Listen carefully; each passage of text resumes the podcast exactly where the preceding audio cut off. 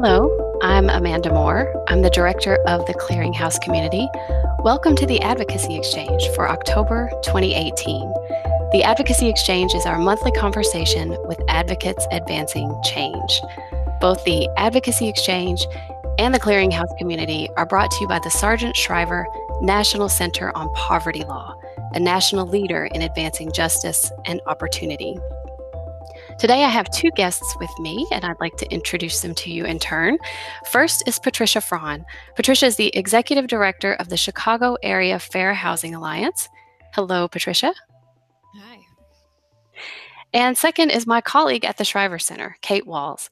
Kate is the Director of Housing Justice and the Senior Director of Litigation at the Shriver Center. Hello, Kate. Hi. They are both joining me today from Chicago.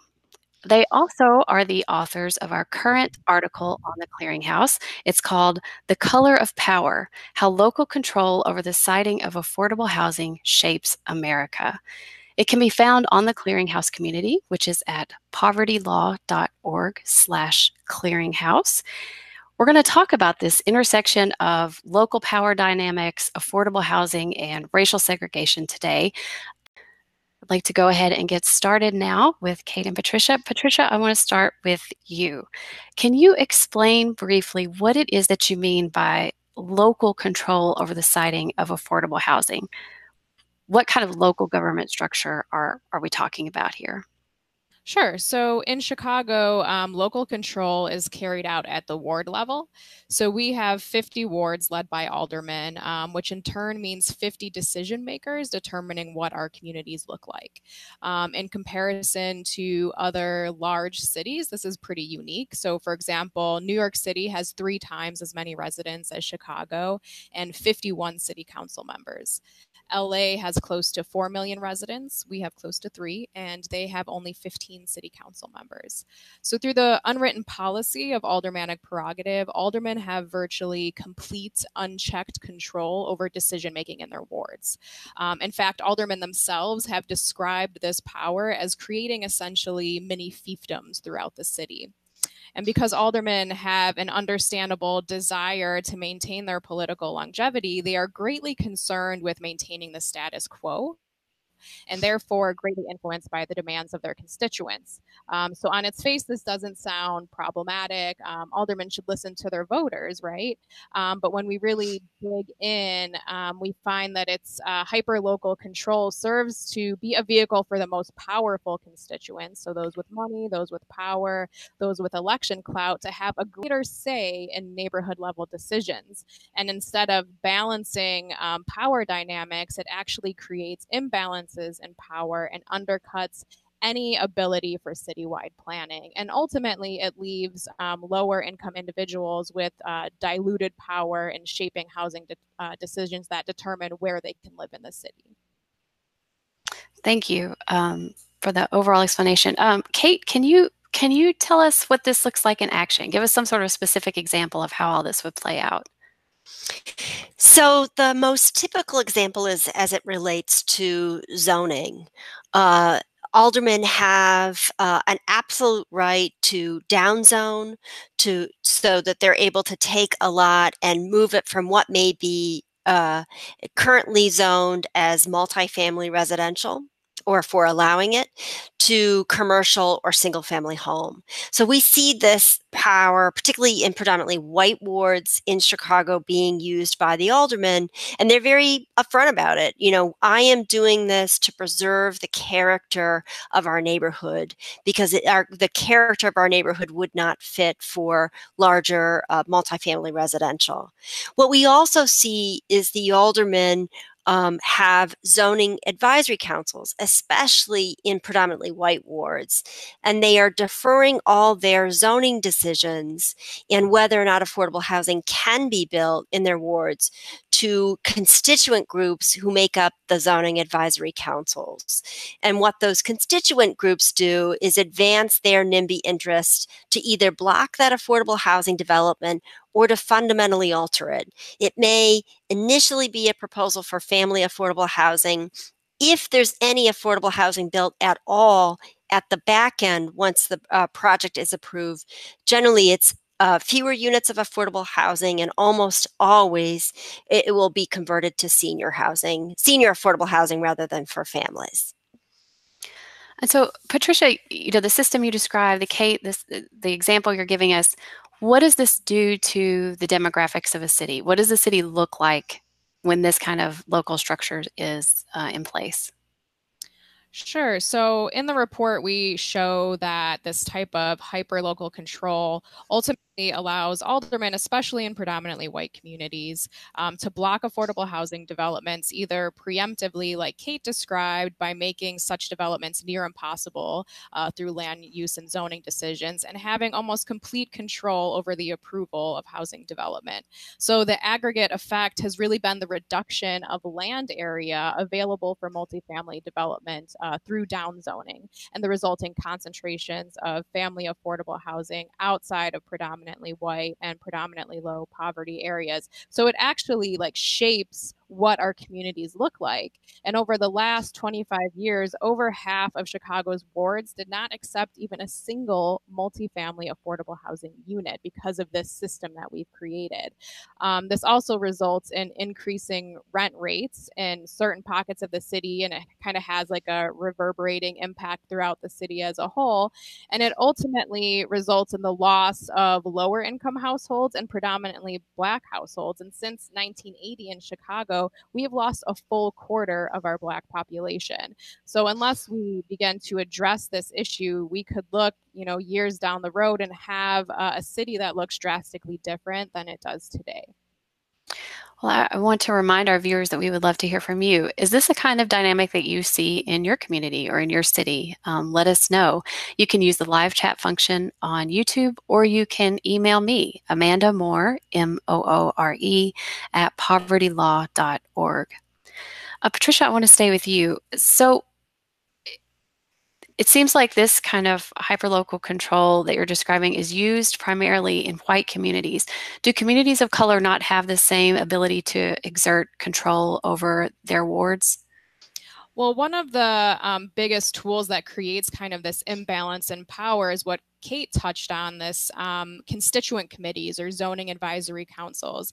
Uh, we looked at every ward in the city and found that these zoning advisory councils are really concentrated in predominantly white communities, and they have tremendous power um, and power not only to determine like the zoning structure of the ward, but also have the power to require developers to jump through a whole host of hoops to gain approval for developments within their wards. So these requirements requirements um, amount to um, higher financial investments for the developers that will deter them from even proposing developments in certain wards entirely.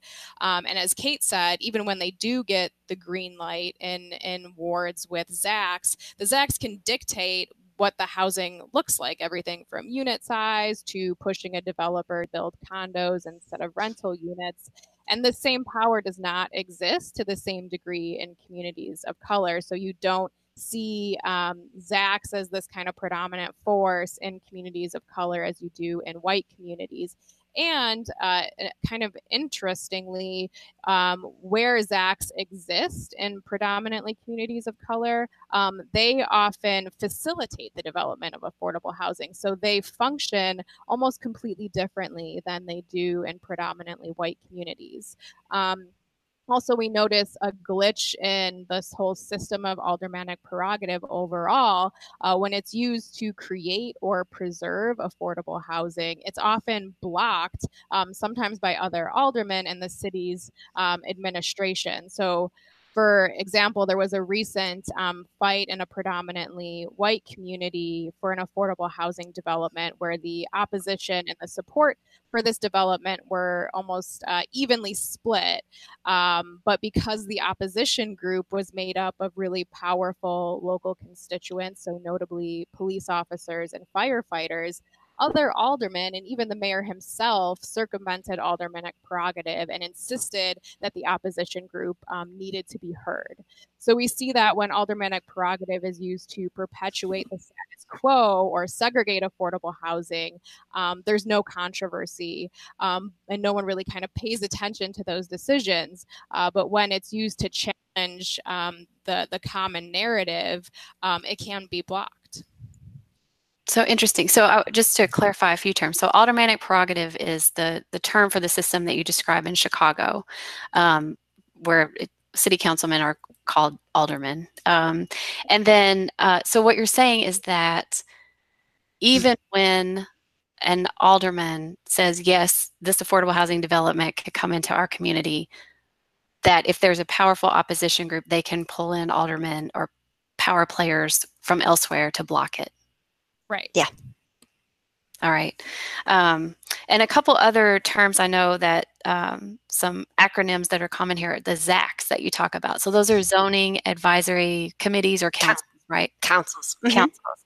Um, so those are the local groups. And then also NIMBY, which is a, a, term that comes up, which is not in my backyard. So people are probably familiar with that, but um, it gets shortened to NIMBY, the desire to keep keep folks out of your backyard or certain projects. We've had a couple other people join and say hello. I want to say hello to Latoya. Uh, Latoya says she's at the University of Richmond and serves on the city planning committee. So we are very happy to have you tuning in. Um, and also want to welcome Vicki in Wisconsin. Thanks for dialing in. Um, so Kate, I want to turn to you now with kind of a, a more philosophical question, I guess. So, a lot of the work that we do, we're very focused on um, as advocates getting input from communities. We would love to see our communities be more involved in uh, local government, in decision making. Um, interestingly, here though, it's a it's communities that are acting in their self-interest that are actually harming the rest of the city. So, are these sort of like two sides of the same coin, or are these such different dynamics that we're talking about that that they're not com- comparable? What we're talking about is one constituency, white people, having access to power and using that to advance their own bias and racial discrimination against protected classes. And so it's not the type of community engagement we would want for a great society. This is where only predominantly white voices are being heard and what they are take what they are raising um, however racist is being honored and that housing is being blocked and as trish alluded to earlier we see in other communities we, um, that are gentrifying for example where long-term predominantly minority residents are trying to preserve some affordability in their communities as they gentrify and are trying to use their community engagement and their power to influence their aldermen to work with that alderman to preserve some level of affordability at that point we see that it's not true community engagement because that aldermanic prerogative that's being pushed by that predominantly minority community is not being recognized or honored. So it's only really working in one direction to block affordable housing. And we believe the recommendations that we are advancing and that we've seen others advance around the country when they've faced similar issues are not to remove all levels of community engagement, but to make it objective, fair, and open for everyone, not just for powerful white constituents. Thank you, Kate. Um, and I do, we will get to these, um, to your recommendations shortly. I really want to talk about those. In the meantime, though, we've had a question come in from Christy in Richmond, Virginia. Um, Christy notes, even though Virginia is a Dillon rule state, um, we see the same type of downzoning or exclusionary zoning in many of our suburban counties and the resulting segregation and scarcity of affordable housing. We also see very high market rate residential rents. Is there any support for the theory that downzoning increases rent for market rate multifamily rental units by decreasing the land available for this market rate multifamily rental? Um, I see you both nodding. Kate, you're nodding a little more vigorously. I'll let you take it. So we worked, I think that's a fantastic uh, point. Um, that there's there's a broader harm created by uh, a city's downzoning practices.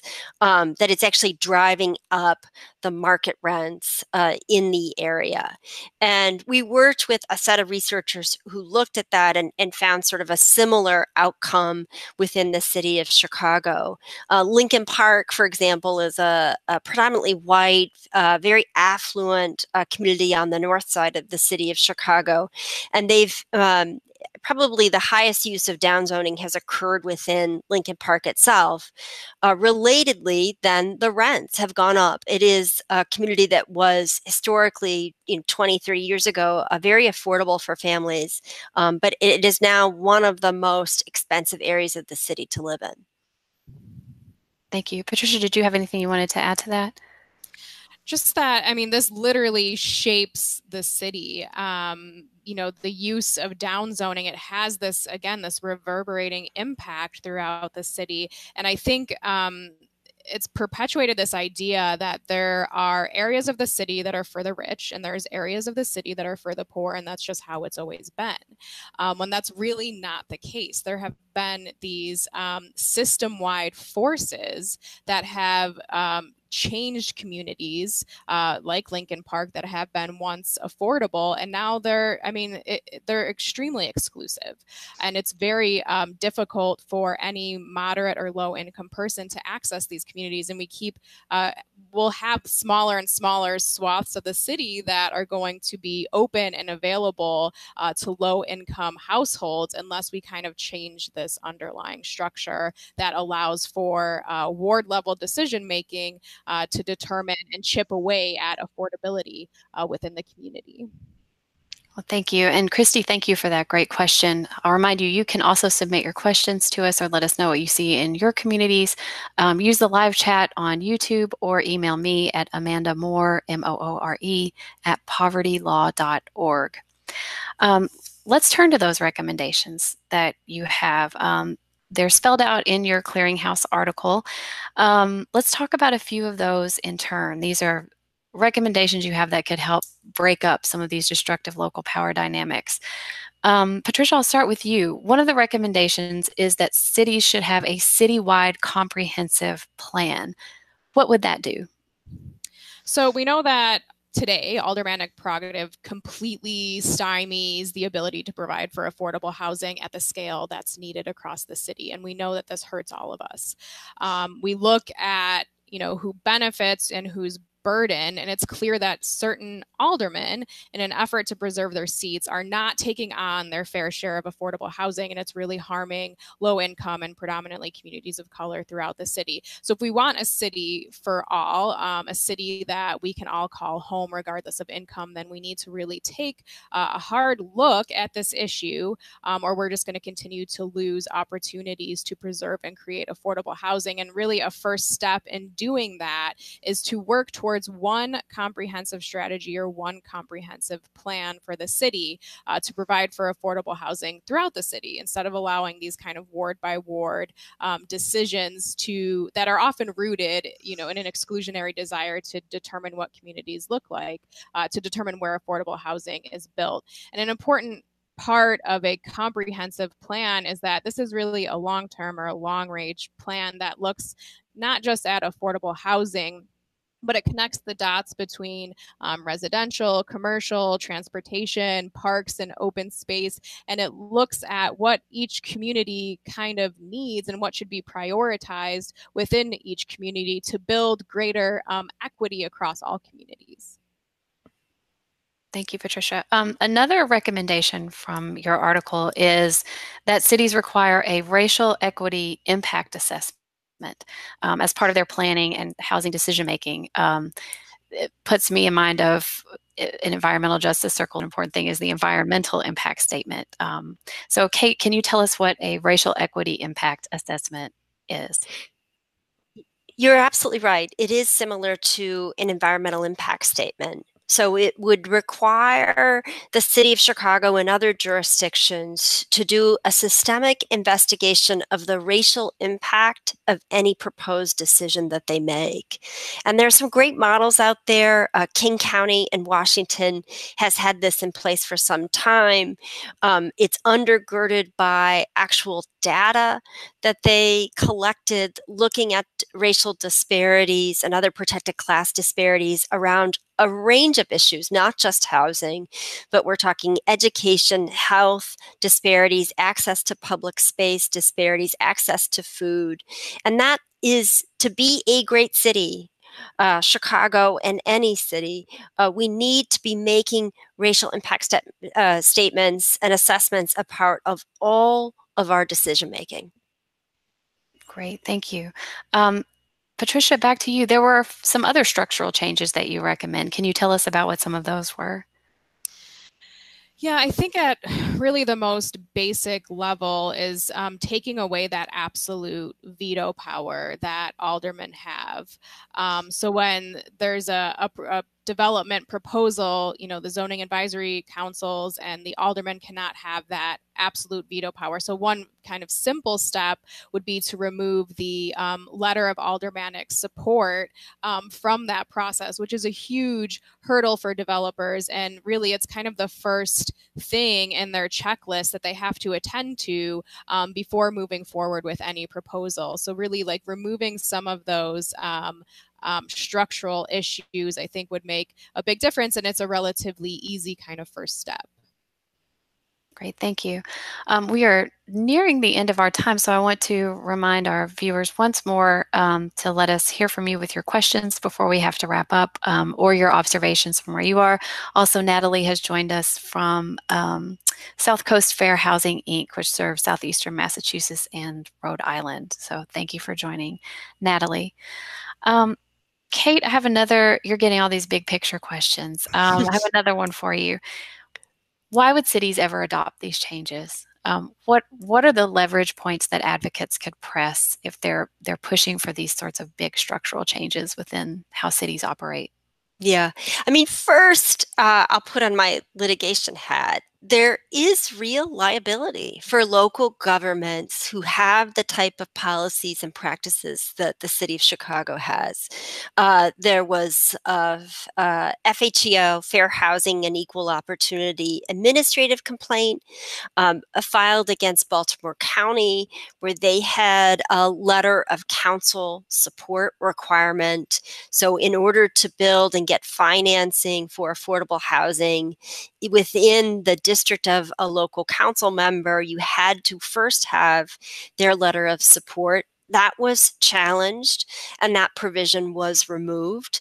Uh, there are other examples of that. Um, we know from fair housing case law that even if you are, as the local council member, neutral, not advancing um, your own personal racial bias as part of decision making, but you are taking up the racial bias and discrimination of your constituents and you are carrying forward their interests that can constitute discrimination under the Federal Fair Housing Act. So local governments need to be aware of their exposure as it relates to those laws. But on a broader level, I, I think it really goes back to what Trish is talking about. Um, that this is depriving local governments of being great and inclusive communities, that Chicago and other local jurisdictions will look fundamentally different in a decade or even less for Chicago, quite frankly, given the dramatic loss of our Black community. If we don't take steps to be an inclusive, transparent community guided by racial equity, that we're looking at the broader vision of what everyone needs, not just what what all white powerful constituents want. Thank you. It's an excellent summary of it. Um, can you uh, tell us, are there any specific steps going on right now in Chicago to change the aldermanic prerogative dominance that you can talk about? Yeah, about that. Trish, do you want to take that one or? Well, I mean, I can touch on a, a piece of it. Um, I know recently there has been some traction among aldermen on the north and northwest side, which is kind of the um, predominantly um, white wards of Chicago, to challenge this narrative and challenge the status quo and stand up and say, you know, we have historically failed to take on our fair share of affordable housing. We have been kind of the primary actors in perpetuating segregation, and we're going to take a stand and um, work to accept uh, our fair share of affordable housing because we know it's what's right for the city. Um, so that was a, a, letter that was put out by I think it was seven aldermen. Is that right? Kate? Yeah, yeah. Um, and, and, that was you know the result of, of advocacy efforts um, from affordable housing advocates on the ground here as well. But I think that statement alone is um, it, it's a step in the right direction. It's something that, you know, I personally haven't seen before. Um, but I think, you know, using that momentum that's being built up, there we can see um, some actions that will follow these um, positive words that we think, you know, would be a step in the right direction. Excellent. Well, I want to thank both of you for joining me today and thank all of our viewers. I will remind you that you can read more about this in Kate and Patricia's article. It's called The Color of Power How Local Control Over the Siting of Affordable Housing Shapes America. And you can find that at povertylaw.org slash clearinghouse. There will also be a link to it in the follow up email that you will receive. If you liked today's program and find this topic interesting, join our mailing list at connect.povertylaw.org slash clearinghouse so you'll be kept up to date on publications and other programs like today. I'll remind you that the Advocacy Exchange is also available as a podcast. You can find it on iTunes, Google Play, or SoundCloud. And I'd like to invite you to join us for next month's Advocacy Exchange. We'll talk about the new clean slate law in Pennsylvania and how the left and the right and NFL players came together to pass this innovative criminal records law. My guest will be Sharon Dietrich. She's the litigation director at Community Legal Services of Philadelphia, and Rebecca Vallas, the vice president of the Poverty to Prosperity program at the Center for American Progress.